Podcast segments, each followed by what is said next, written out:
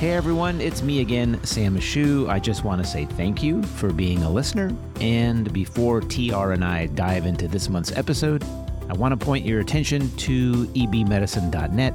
If you are taking the Lifelong Skills Assessment for 2024, that's the LLSA test for 2024, the study guide from EB Medicine has been released and it is jam packed with CME. That's a total of 26 CME credits you can get for completing that and taking the test. And some of it is in some specialty areas like pain management, pharmacology, addiction disorders, and even infectious disease. And if you're curious what kind of CME your specific state requires, there's even a tool for that at ebmedicine.net. Go to the map, click on your state, and it will show you all of your CME requirements and which ones can be furnished by EB Medicine. All there at your fingertips at ebmedicine.net. And now let's jump into this month's episode. All right, everybody, welcome back. It is me, Sam Ashoo, and my partner on the other side of the microphone. Dr. T.R. Eckler, double trouble this week, back and ready to go. We today are talking about two articles. We're going to spend the majority of the time in the pediatric emergency medicine practice article on substance use in adolescents, but we will be touching on the emergency medicine practice article on headaches because I think there are some salient points there as well. So let's dive right in. This is the October 2023 article, Pediatric Emergency Medicine Substance Use in Adolescents from the authors, Dr. Athale and Dr. Stoner. I don't know where you would be, honestly, if you haven't noticed this trend. There is an increasing trend of adolescent drug use across the nation, much like there is in adults and in the opioid epidemic. But, but in adolescents, it's certainly not limited to just opioids. There are a variety of drugs of abuse which are being used in this population. And unfortunately, adolescent substance use accounts now for 2 to 3% of annual ED visits. That's as of 2017. So that's the most recent data that we have here in the introduction of the article. And that includes everything from marijuana, methamphetamines, MDMA, stimulant drugs, cocaine, all of the opioids and alcohol, uh, as well as tobacco in these surveys as well. So, tobacco products are included when we talk about adolescence and substance abuse. And it is something that is increasing with alarming frequency and unfortunately comes with a not insignificant number of deaths. 7.5% of all the unintentional overdose deaths in 2020 occurred in people aged less than 25 and the largest proportion of them involved opioids and stimulant drugs. So it is certainly a crisis in the country. And if you're in the emergency department, this is not news to you. So this particular article was devoted to the discussion of all of the different drugs that we encounter, what some of those clinical presentations look like, and then also some of the limitations of the diagnostics that we use in the ED. Yeah, having been the rural places on both coasts of America, I find that it doesn't really matter where you are. This stuff just keeps getting more accessible for adolescents. And I think, especially post COVID, as the mental health crisis continues to worsen for adolescents with rising rates of anxiety and depression, this is going to get worse. And, and it's, a, it's our job to continue to signal how bad this problem is and to be ready to keep an open mind as to exactly what kind of chemicals and substances people can be getting into, especially young people. Yeah, and frequently their presentation to the emergency department is either some kind of intoxication or altered mentation or new bizarre behavior being picked up by family or friends, or it can be complete obtundation, so some kind of mental status change, or it can be something more psychiatric, a change in personality, suicidal ideation. It, uh, it can come with psychiatric illness or be the first presenting sign of psychiatric illness in some adolescent who hasn't disclosed this to parents or close friends. So uh, it's a mixed bag of presentations, but certainly the most dramatic is the altered mental status, the person who's confused, combative, agitated, or apneic, unresponsive, and severely intoxicated.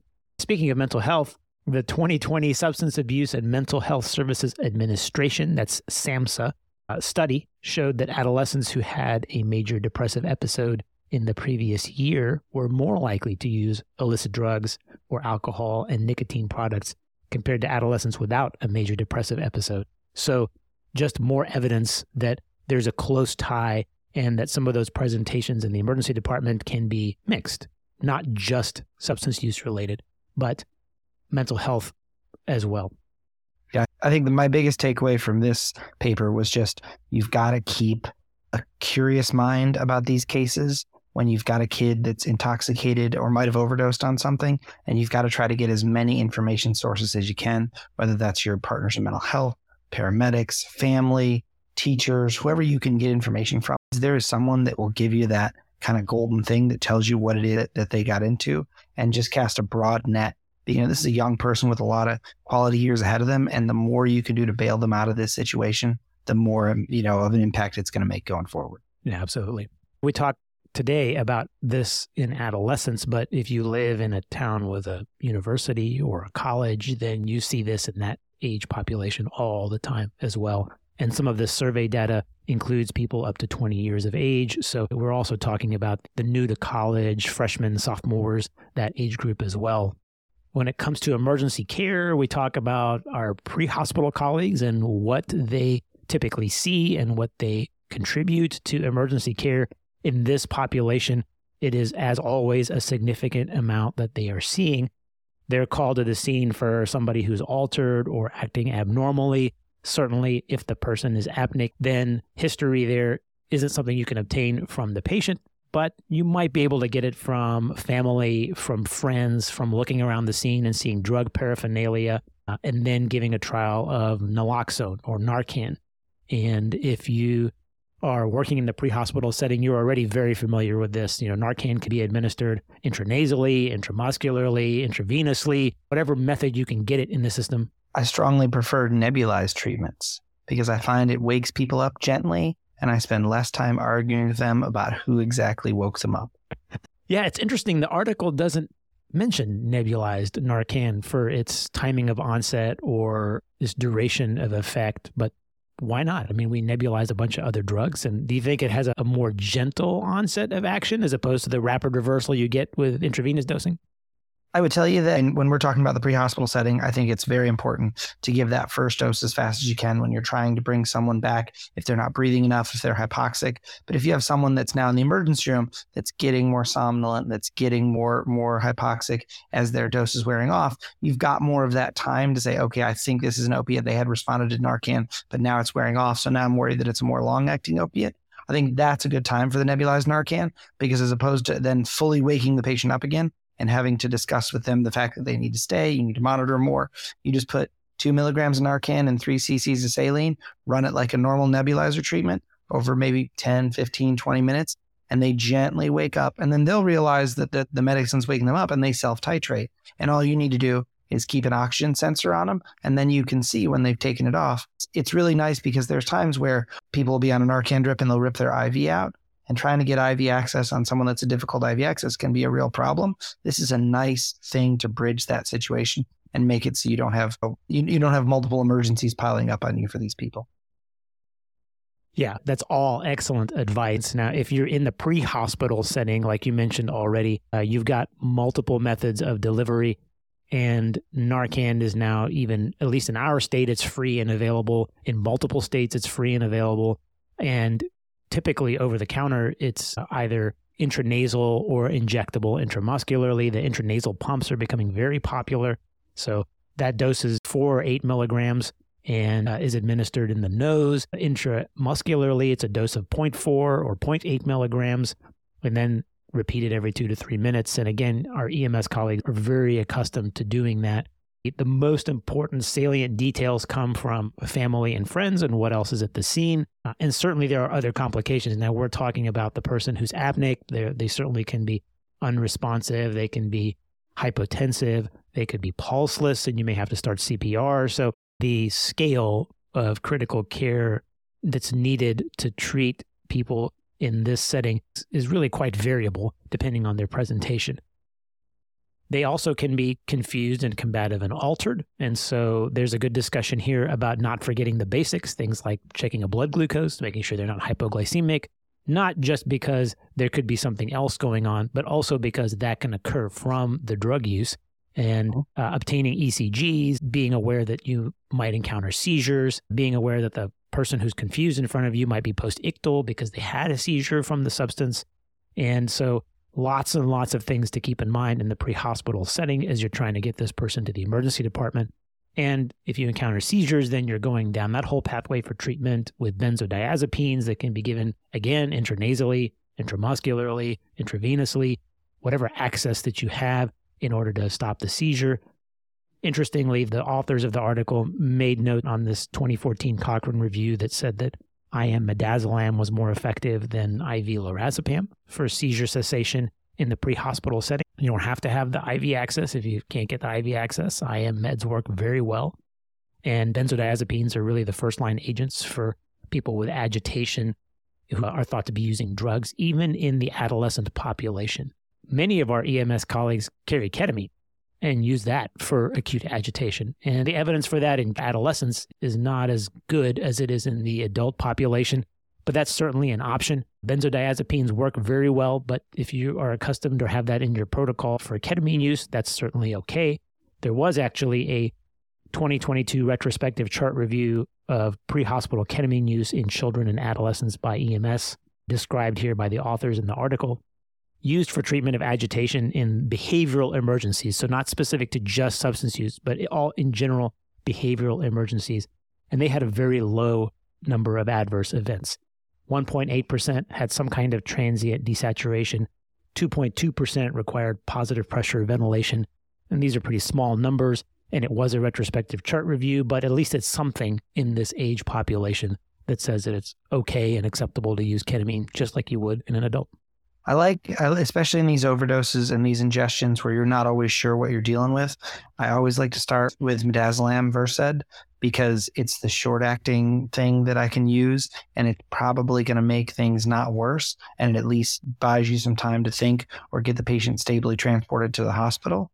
And I, and I think then adding ketamine onto that is something that if you can't get control, then I'm good with that. But I don't like to lead with ketamine here because I always think having some benzo there for some seizure control is something that's going to be safer and it's going to help you out in, in in those cases where you need it. Yeah. It does complicate matters a little bit. If they're acutely agitated, I never blame my EMS colleagues for using ketamine. But if there's a way to finagle your way out of having to use the ketamine, you just have to watch them longer. They come in uh, significantly altered, and then now you're wondering, okay, how much of this was ketamine? How much of it isn't ketamine? I don't really have any baseline for what they were like before they got the ketamine because I wasn't there to see it. And so it can certainly complicate matters when you're dealing with somebody who's altered and maybe even lead to more testing and diagnostics than is necessary.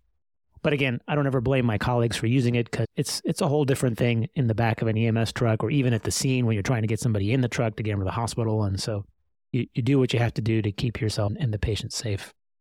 Yeah, but choosing between that and Ativan or Haldol, the amount of time that I get to when I think the medicine's out of their system, and like you said, like now I know what their kind of level of alteredness is without that drug, is a lot faster.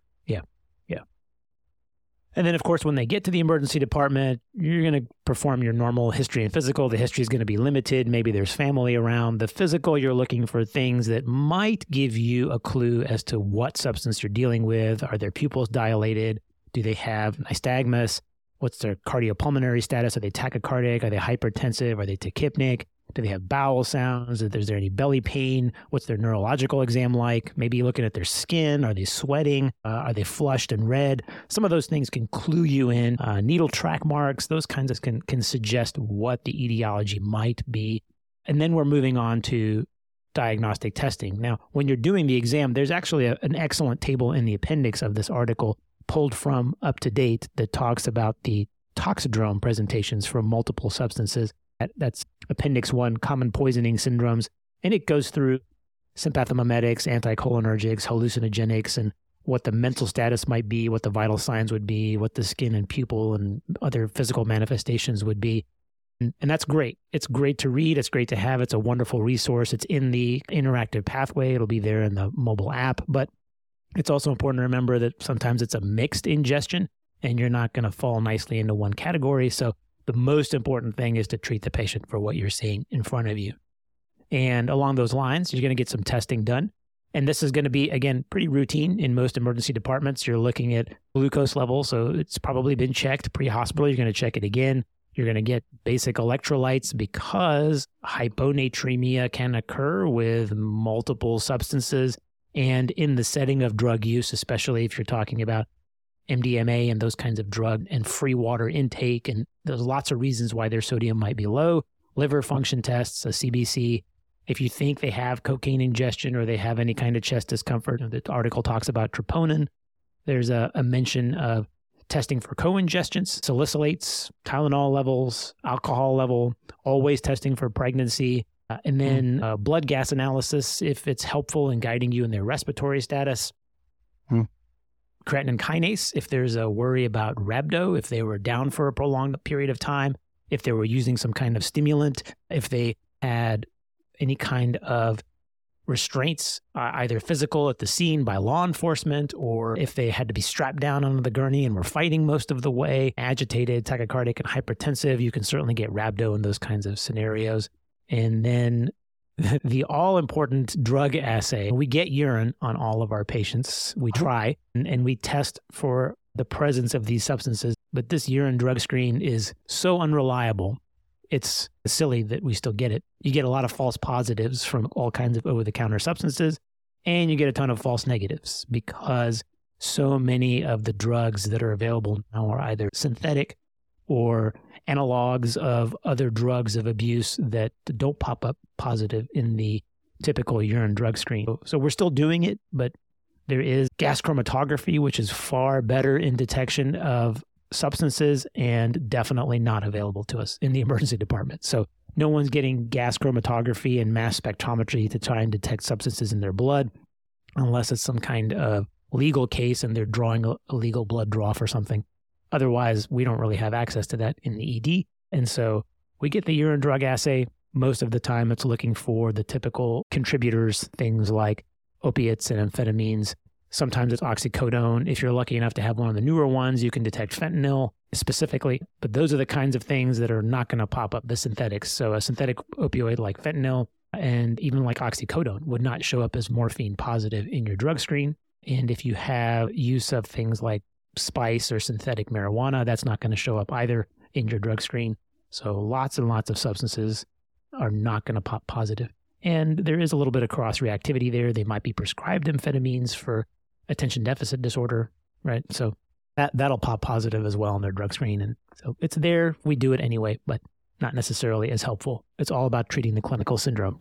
I find it confuses me as often as it gives me confirmation of my diagnostic suspicion but I tend to use it more as a tool with the patient as a stepping stone. As I'm still trying to figure out the history, I say, boy, oh, there was this in your drug screen. Are we worried that they were being poisoned? Are they worried that someone would have tried to give them something? And I'll bring that up in like a non threatening way that then the patient or the family is a little more like, is a little less feeling attacked or feeling like they're in trouble. And they're more likely to say, oh, you know, we thought he was getting into this. We have some of this. Dad has back pain and has some of these pills and they went missing it's possible that he got into that.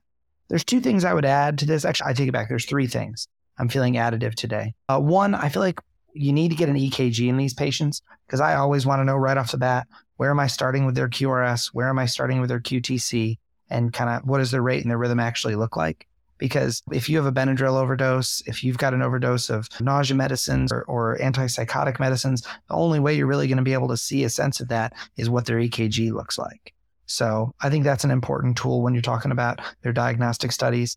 I always like to keep lithium in the back of my head because I feel like it's an easy thing to miss, but you're talking about a patient population that is more likely to have mental health problems, is more likely to have some diagnosis of bipolar, and might be on lithium. And then the last thing I would add, I really like to know end tidal CO2 if I can get it from EMS. But if the patient comes in and I'm putting them on the monitor and I'm worried about their ventilation, I'm going to try and get that end tidal CO2 started early because it's something where you can walk by the room, see where their oxygen's at, see where their end tidal is, and it gives you a much better idea than just the oxygen alone of, of how well you're doing and if their respiratory status is changing on you under your feet. Yeah, I absolutely agree with that. The end tidal CO2 is very helpful, is going to pick up on poor ventilation far sooner than your pulse oximetry, and it's non invasive. And most of the time, they come in with it on already from EMS. And so it's, a, it's an exceptionally helpful tool. Yeah, lithium's an interesting one. I don't see as much of it prescribed anymore, but certainly uh, other family members may even have it. So if there's a sense for a possible suicide attempt or something they may have taken, that would be something you definitely want to learn early. And and yeah, totally agree about the ECG. If that wasn't done already in the pre-hospital setting, certainly repeating that. And when you call poison control, which we all recommend you do, that you engage them early, they really do offer a lot of information and most of the time are just reinforcing what you already know that this person needs observation and nothing more than just supportive care. But the ECG is something they will always remind us of. You know, did you do one? Would you get one? Tell us what their QRS is because it's just one more tool to pick up on a possible other substance that they ingested. I would tell you most of the time, in my experience, I'm calling poison control after I've essentially got the patient there, done a good exam, gotten the best history I can, got an EKG, got a glucose, and maybe some sort of iStat labs if I want them. But I'm not waiting for most of my other labs to come back before I engage poison control. Because if there's anything that I feel like I'm missing, because this is something that they do every day, I want to involve them as quickly as I can, especially in this young adolescent patient, to just make sure that if there's a chance I can catch something early, I'm on it. Yeah, I agree. And they're accustomed to being called multiple times. They'll follow up with you on a case, and you, it's okay to say, "Hey, I don't have the labs back yet," and they'll call back when they are. Or sometimes they'll ask you to call them when the labs come back, so that they can continue working down their algorithm. So, absolutely, engage them as early as you want. In fact, in some cases, they already know the patient's on the way because some family member called and they called 911 and were directed into poison control that way. Or EMS called and said, "Hey, we're bringing in a bunch of pill bottles." So sometimes they already have information on a case that's helpful before they've even hit the emergency department.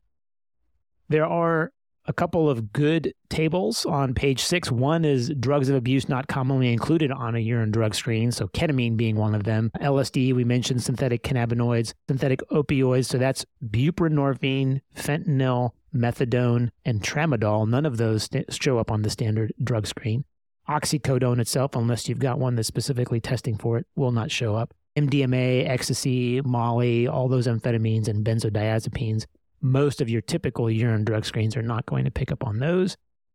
And then table two lists common substances that are going to cross react. So this is giving you a false positive drug screen, which can sometimes give you a little anchoring early uh, and inappropriately. So you might get a positive amphetamine screen because they've been on Sudafed or uh, some antihistamines like Benadryl will trigger positive amphetamines. Beta blockers, fluoxetine, carbidopa, levodopa, Selegiline, all of these things are going to trigger positive for most urine drug assays for amphetamines. Opioids, uh, a little less frequently, but things like fluoroquinolones, uh, like Levaquin and Cipro, will give you positive opioid screens. Poppy seed ingestions, Benadryl again, quetiapine and verapamil, and then if you're testing for marijuana, hemp containing food products, there are a number of things that will cross react. So it's a good table to have in your back pocket, especially for the person who absolutely swears they didn't take anything. That these things are exceptionally inaccurate and that you can't certainly call a patient a liar. Yeah, just not a good time to stand on your lab and say, "I know the truth." This is not that time. Yeah, this is yeah, this is not this the one. This is not your your a few good men moment here. This That's is not right. it. The alcohol level, maybe, but but the drug screen, no, that wouldn't do that, it. that one I feel more comfortable thumping my Bible a little bit and being like, right. hey. And then some things to keep in mind. So when we talk about treatment principles, like we mentioned earlier, just treat the patient for what they're presenting with. If you can't figure out what they took, it's okay. Most of it is supportive care anyway. There was a significant discussion in the article about each specific kind of substance and some specific things you might want to know regarding that, starting with marijuana, which of course is increasing in popularity and I'm sure legalized in most of the states for the listeners that we have uh, here in the US. And interestingly, the potency has gone up. The amount of THC in these drugs, or if they're synthetic, increased affinity it has for the receptors uh, is causing the drugs to be more potent. And so instead of just the lethargy and somnolence you might get, we're seeing more and more things like agitation and seizures. And if we get into the synthetic cannabinoids, things like acute onset of psychosis and hallucinations and, and some serious derangements in mental status, which you don't traditionally associate with marijuana. So if they're using things like spice and K2 you get a, a whole different set of side effects and symptoms than you would from just what you would associate with traditional marijuana. Yeah. The numbers they threw out in the article of basically the average concentration of what, 3% in 1995 for THC products versus 14% in 2019. It echoed my experience in Colorado, which was just things just kept getting stronger and more concentrated. And because of that, people were having more side effects. And it just, it, it re, reassured my approach to tell people that, you know, if you can try to cut down or cut back or use things that are not as strong, I think that that's going to be a much safer move for you. Yeah, and with that increase in potency comes increasing side effects, which include the cannabinoid hyperemesis syndrome. And I don't know about you, in the last 10 years, this has become exceptionally routine in the emergency department. The number of people we see and treat for this is on a daily basis is just is, is increasing. Uh, sometimes they will admit it. Most of the patients still are in denial about the fact that it's their marijuana use that's contributing to this and they're going down that whole well i've seen a gi i've seen two gis i've had a thousand scopes and multiple scans and no one can figure out what's wrong with me and then eventually you get down to there's only one thing left and that's your consistent daily use of marijuana which has increased in the last few years interestingly the ultimate treatment for this syndrome is cessation of use of marijuana unfortunately you got to stop for at least a month, but sometimes you've got to stop for six months before you start to notice a difference. And that's a really long time to ask somebody to run a trial, especially if they're used to using marijuana on a daily basis. But that's what I tell people hey, you, you've got to stop and you've got to stop for six months before you're really going to notice something. And that's what it's going to take. And then after that, it's a lifelong cessation. So, not like you're going to go back to it in six months. You're just done. I find that this is something that, like you said, you've got to approach it just by talking through the patient and kind of explaining to them that everything else doesn't seem like it's really what it is. So maybe this could be. I tend to give patients a couple different antiemetics. And if that's not working for their really ugly nausea and vomiting, then I'll try basically some IM Haldol because it almost always makes them feel so much better. And then I think they're much more open to that conversation of, look, this is about the only thing that is really going to respond this well to it. You can also see whether or not they're really responding to hot showers at home. Hot showers and hot baths are really pretty pathognomonic for being one of the things that relieves cannabis hyperemesis. I would tell you that there are some people that I've given them the capsaicin cream, which I felt like I was being a little bit of a cruel doctor, but the relief they get is dramatic. So I think having that also in your back pocket is, is pretty important. I think they, they mentioned giving lower doses of IV Haldol. I always found that the safety of giving IM Haldol, you know, either two and a half or five milligrams is more reliable. And I think it's going to give them a more long acting relief from their symptoms. Yeah, I'm, i personally, do, if they have an IV in place, I don't mind giving it to them IV. Uh, they're usually on a monitor at that point anyway in the emergency department, and we've gone through one or two drugs and it's not working. So if they're not on a monitor, I'll just slap them on one and we'll give it to them IV. Uh, I think those dopamine drugs work exceptionally well for this kind of disease. Now we have droperidol available as well in emergency departments. It's making a comeback. You know, that was previously taken away for the black box warning. So all those people are going to get that ECG and get slapped on a monitor anyway. So if you're going to give it, this is a good population to do it in. There is a role for benzodiazepines in this particular disease entity as well. So a milligram of lorazepam IV every six to eight hours can also result in some sustained relief. And then, like you said, there's a 92% correlation between hyperemesis and the hot showers. And so, if they have that historical finding, that's actually been studied in a systematic review by Sorensen et al. That was the one quote in the article said this was seen in 92% of patients. So, if they have it, it's very, very likely that this is the disease process they're dealing with. And then it just opens up the door to have that discussion. So, these patients can sometimes escalate in therapy. You know, the more times they come in, the the higher doses you have to give them each time. It's helpful to know their history. So if you know that hey, the last time you were here, we went through four antiemetics and nothing worked except for the Haldol, we're just going to jump straight to the Haldol. That's totally okay. I've even had patients tell me, hey, I don't want the Haldol. I had too many of these weird side effects afterwards. And we'll kind of talk them through that and say, oh, we know none of the other things work and it's just Haldol that's going to work. So if you want anything, that's what I'm going to give you.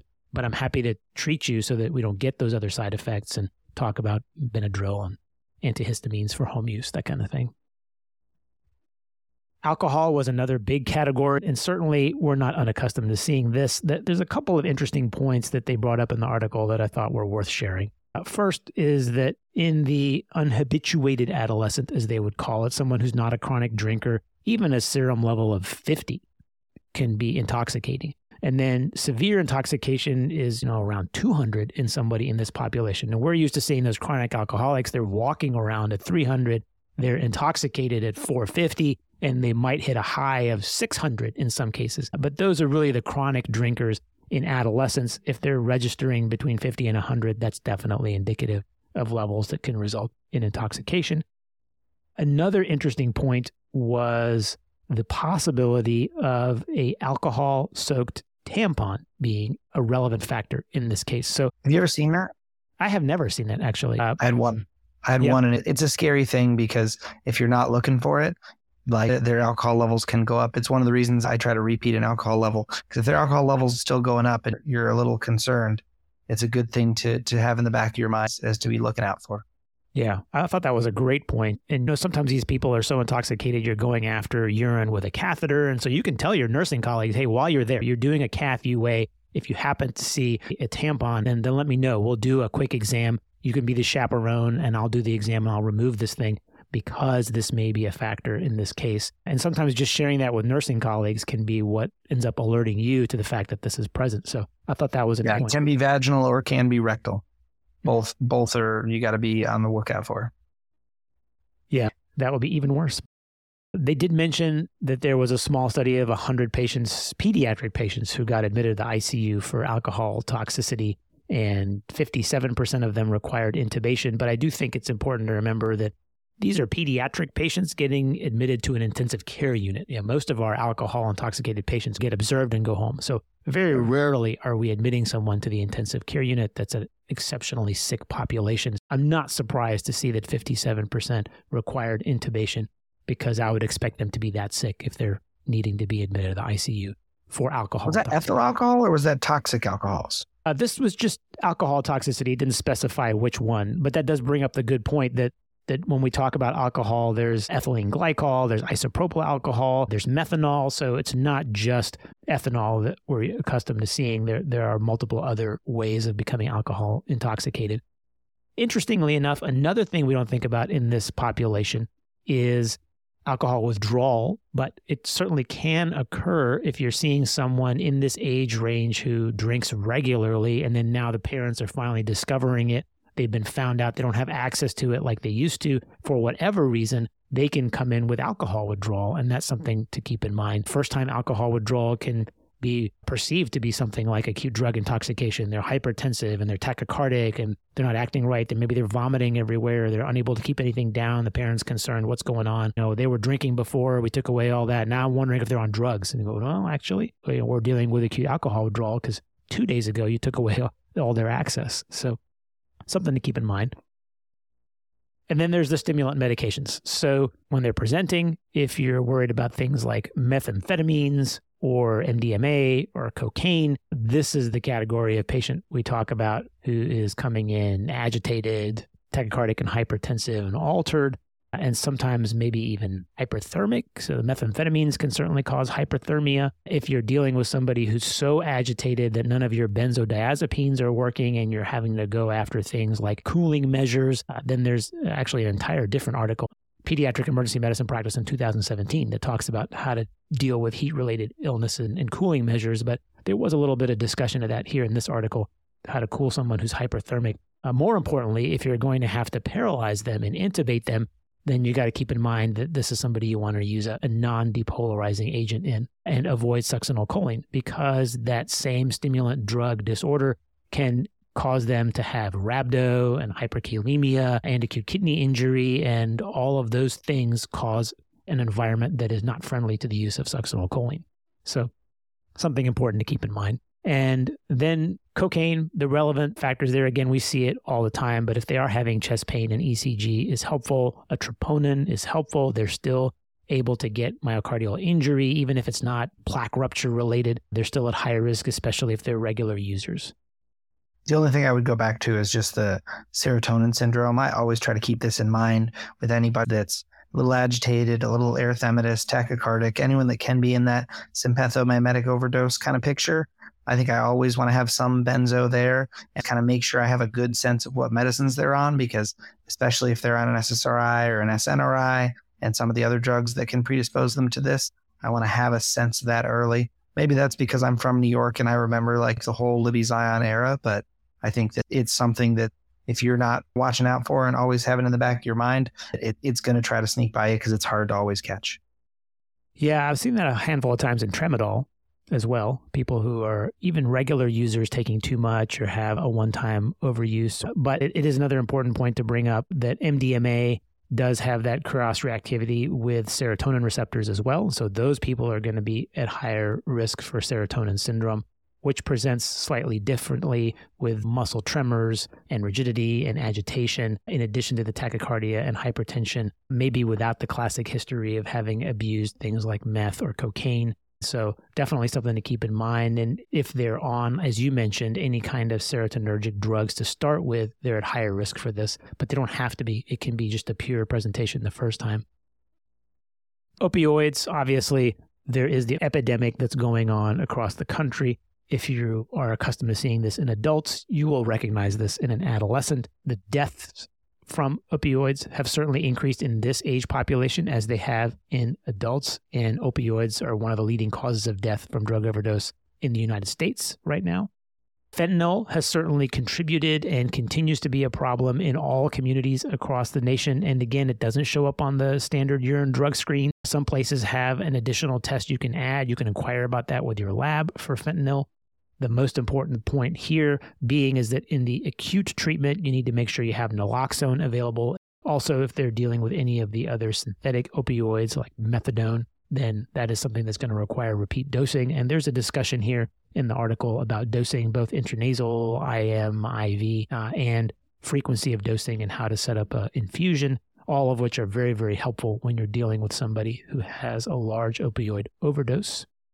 If you haven't read up on this already, the problem with fentanyl and other synthetic opioids is their increased affinity for the mu receptor. Fentanyl specifically is about 100 times more potent than morphine, but there are some other synthetics out there like carfentanil, uh, which we're starting to see in communities across the US for some time now, that can be up to 10,000 times more potent than morphine. And so it's important to know that very, very small doses of these substances contaminate all kinds of drugs, and people may be thinking that they're buying one thing and getting something completely different, or they may be buying an opioid that's been contaminated or intentionally had this substance added to it to try and increase the euphoric effects. But since it's not being titrated in a lab somewhere by a pharmacist, you don't really know what you're getting and they may be purchasing or taking their normal routine amount and then having sudden catastrophic accidents and accidental overdoses, which just brings up again the importance of naloxone and its availability at home uh, and to the general public. And one of the reasons why it's have started to become available in pharmacies all across the country without a prescription. You just have to go ask for it. Uh, and in most states for free as well. Uh, I know in our emergency department, we've got it available and we hand it out to people even with legitimate prescriptions, but certainly in these kinds of cases, uh, when they're going home, we'll, we will get them to go home with. I think I feel most comfortable just handing it to them because I think there's a stigma of trying to fill a prescription to it. And I think if you just hand it to them, that makes the biggest difference because now they've already got it and they're not worried about going to get it. And what does that mean? Yep, absolutely. Absolutely. There is a good discussion in the article as well about opioid withdrawal and when might be an appropriate time to start something like buprenorphine for someone who has a problem. Nowadays, you know, most of us are, are, are going to be renewing our DEA license soon anyway, and we're mandated to take the course, but the courses do an exceptionally good job of talking about this and when it's okay to start these kinds of programs. And you can certainly begin that in the emergency department and set them up with outpatient follow up. And just because they're an adolescent doesn't mean that you can't. Just, just like you would in the adult population, this population is ripe for this kind of medication assisted treatment, and it's still highly recommended even in the adolescent age. Anybody that comes in with an overdose for me, or anybody that comes in asking for, for help with treatment, I offer them buprenorphine now, especially in the age where we don't have to have a special license to prescribe it. Because I think if I, I give it to 10 patients, I'll probably help one of them get clean. Yeah, it is a life saving therapy. And the more we use it, the better.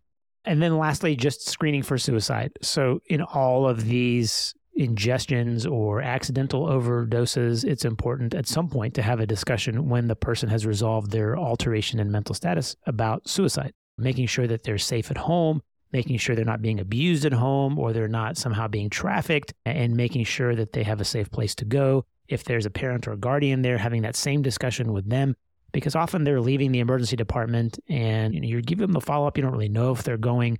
If you can engage a parent or guardian, that helps, but making sure you're screening the patient for suicidality is critically important.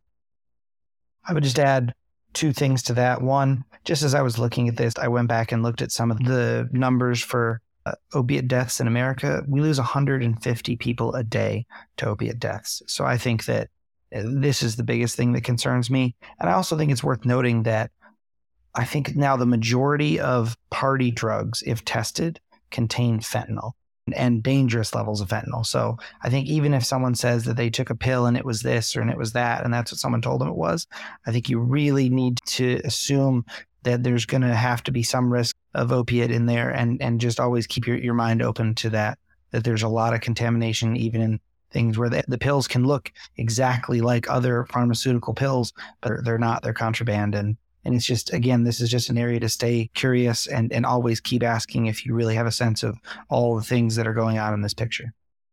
Yeah, that's it's a critical conversation to have, especially with the patient. Know, whether an adolescent or an adult, you're educating them to the fact that they just trust that what they're buying off the street is Xanax or oxycodone, but they really have no idea what's in the substance. And so it can be eye opening to test them for it and say, look, you had cocaine in your system, which you admit you were taking, but you also had fentanyl. And let's talk about that because this is life threatening. The next time you go to use the normal amount that you think you can take, you're going to die and that no one's going to be around to resuscitate you. And that can be eye opening for people. Or, hey, you took some Xanax, uh, or your best friend told you this was a Xanax tablet. Turned out it was fentanyl. Uh, and that's very, very common. Uh, and so it's a it's a great reason to have this conversation with patients and say you're not buying this at a pharmacy, you're picking it up off the street, and everything on the street is contaminated. Yeah, another excellent point. So kudos to the authors, Dr. Athale and Dr. Stoner, it's an excellent article. There is so much more in here talking about each one of these substances, timing of onset, how it's used, reversal agents. It's just a jam packed article, of course, as usual, uh, available here at ebmedicine.net or in your mobile app. I highly encourage you to go read it and then take the CME test and get your four hours credit for looking through this article and getting your education on substance abuse. The biggest take home point being that it's very prevalent in adolescence and it is something we see commonly in the emergency department. Uh, it is commonly encountered with co ingestants, and there are lots of things that go along with it, like what substances they've taken. Are they suicidal? Is there a history of mental health? Do they have a safe place to go when they leave? In addition to just the routine medical care, which I think in this case, honestly, can sometimes be the simplest part of it so many things to keep in mind that kudos to them for writing such an outstanding article.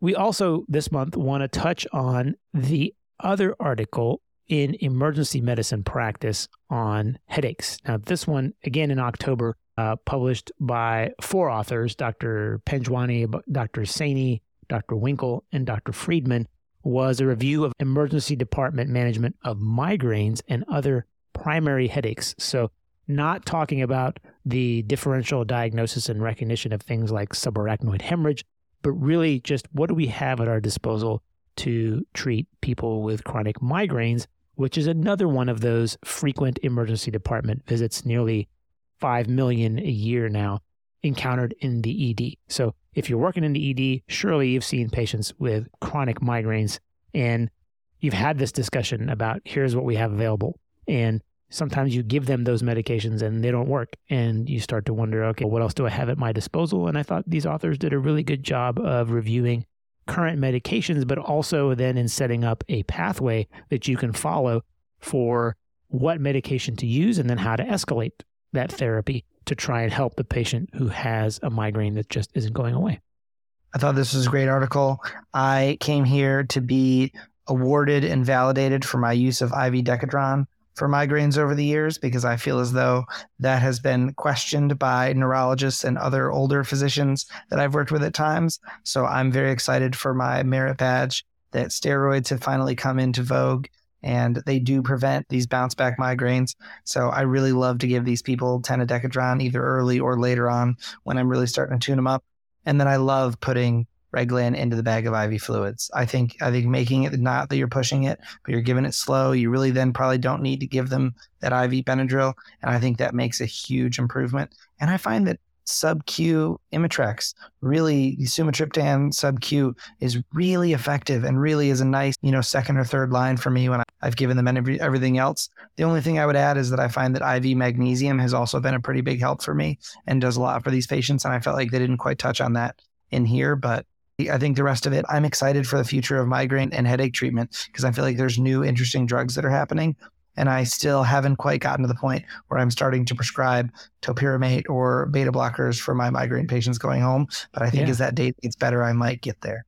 Yeah, absolutely. The pathway that's in here begins with just one question is are they suffering from a cluster headache because you can use high flow oxygen for that or maybe a sumatriptan and then just send them home without having to do any IV therapy at all. But if that's not what they're suffering with, then the algorithm goes down metoclopramide, dexamethasone as first line agents, and then repeating metoclopramide, maybe adding ketorolac in there. And then if that doesn't work, going to things like dihydroergotamine. And then there is a discussion about some of the newer agents, these anti CGRP medications, which are probably not available to you in the emergency department anyway. But I thought it was an interesting discussion because these are probably coming down the pipeline. Some of them are available orally and are single dose. There are newer serotonergic medications that are also available orally and available single dose that are coming down the pipeline. And then they did a really good job of discussing nerve blocks. So if it's not your common practice for people with occipital headaches, you can actually do greater occipital nerve blocks. There's even a discussion of a sphenopalatine ganglion block, which involves just taking a syringe with a few cc's of bupivacaine and dripping it with an angiocatheter into the back of their nose while they're laying flat to try and give them a sphenopalatine block. There's no needles involved, there's no sharps. You could perform this in just a matter of minutes and honestly make a significant difference in somebody who is suffering from a headache that hasn't been amenable to other therapies. There's some great pictures on page 11 on how to perform both of those blocks. And an excellent discussion on the pathway that they built and why they chose those medications. They also did a good job of discussing pregnancy induced headaches and some of the medications that are approved in pregnancy. And that's kind of why they ordered the pathway that way. In fact, metoclopramide and dexamethasone are perfectly safe in pregnancy, and that's your first line right there. And then, as you mentioned, there is the discussion of oral medications as prophylaxis. So, propranolol, metoprolol, valproate, topiramate, amitriptyline, all of these can be used for prophylaxis of migraines. And you don't necessarily even have to prescribe it. You could just mention it to the patient and say, go see your primary or your neurologist. All of them have side effects. All of them need monitoring of some sort. But still, if you're living in a life of pain and you have frequent headaches, this can be life changing for you. And I thought they did a, an excellent job of reviewing that, but especially of building a pathway that becomes very transparent and easy to use in the ED for here's my first line, here's my second line, here's my third one. I'm just going to keep going down this list until we get to headache free. One of the important things that I thought they brought up that I will say was a deficit in my own education was this concept of medication overuse headaches. So, this isn't actually something I've ever read anything about or had ever talked to anyone about. The authors discuss in people who have chronic headaches or severe migraines that they can use an excessive amount of medication and that they can have what is termed medication overuse headaches. They note that it's quite common and often under recognized and affecting up to 5% of the general population. And that there isn't a specific quantity of medication that would put someone into this category, but prolonged use of analgesics, triptans, other headache medications all can lead to changes in pain processing. And this can result in medication overuse headaches, and that this is something you might talk to the patient about. There's a good discussion of it in the article. Treatment is interesting because treatment can either be go follow up with your neurologist and have this discussion to see if you fit into this category, or you need to be admitted to the hospital for withdrawal of these medications to see mm-hmm. if we can resolve your medication overuse headache. And honestly, in this day and era, when emergency departments are filled, we have not enough room for anyone. The hospital is constantly on backlogs, and admitted patients are just sitting around waiting in the emergency department, boarding. It seems hard to think about admitting someone for status migraine or medication overuse headache for withdrawal of medication. But it's an important thing to keep in mind. I did not even know this was an entity. And so I encourage you to go grab the article and sit down and read it and just add this to your armamentarium of something you can even just discuss with the patient. A lot of times people who have chronic migraines don't want to be in the hospital. It's loud, they keep you up all night, they're constantly interrupting you. There's not a chance to go get into a quite dark room and try and resolve your migraine after medication's administered. So most of the people I encounter don't want to be in the hospital. They want their medication and they want to go home. But it's an interesting entity, and I thought it was worthwhile mentioning. Great read, great pathway. I again, it's just something that's going to reinforce good practices and make me a little better. Awesome. And that's it. So, two great articles for the month of October pediatric emergency medicine practice and emergency medicine practice, substance abuse in adolescents, and the ED treatment of migraines. Go read both. That's eight hours of CME right there for the month of October in two outstanding articles. And if you're not a subscriber, ebmedicine.net, or you can go take the CME test in the mobile app. And if you're not a subscriber, you can get that app for free and peruse the articles that are available. And those pathways will be in that mobile app very soon. And that's it for the month of October. Thanks, TR. I appreciate you being on the other side of this microphone. Great to be here. Can't wait for next month. And that's a wrap for this month, everyone. Thank you again for joining us. Don't forget about ebmedicine.net. And if you're taking that LLSA 2024 examination, go get the study guide and claim your 26 hours of CME credit. And while you're there, take a look at the CME map and make sure you've got everything you need before you recertify your state license. And of course, the mobile app, the interactive pathways, the special courses, all of those extra goodies, all at your fingertips on your mobile device or at ebmedicine.net. Until next time, be safe, everyone.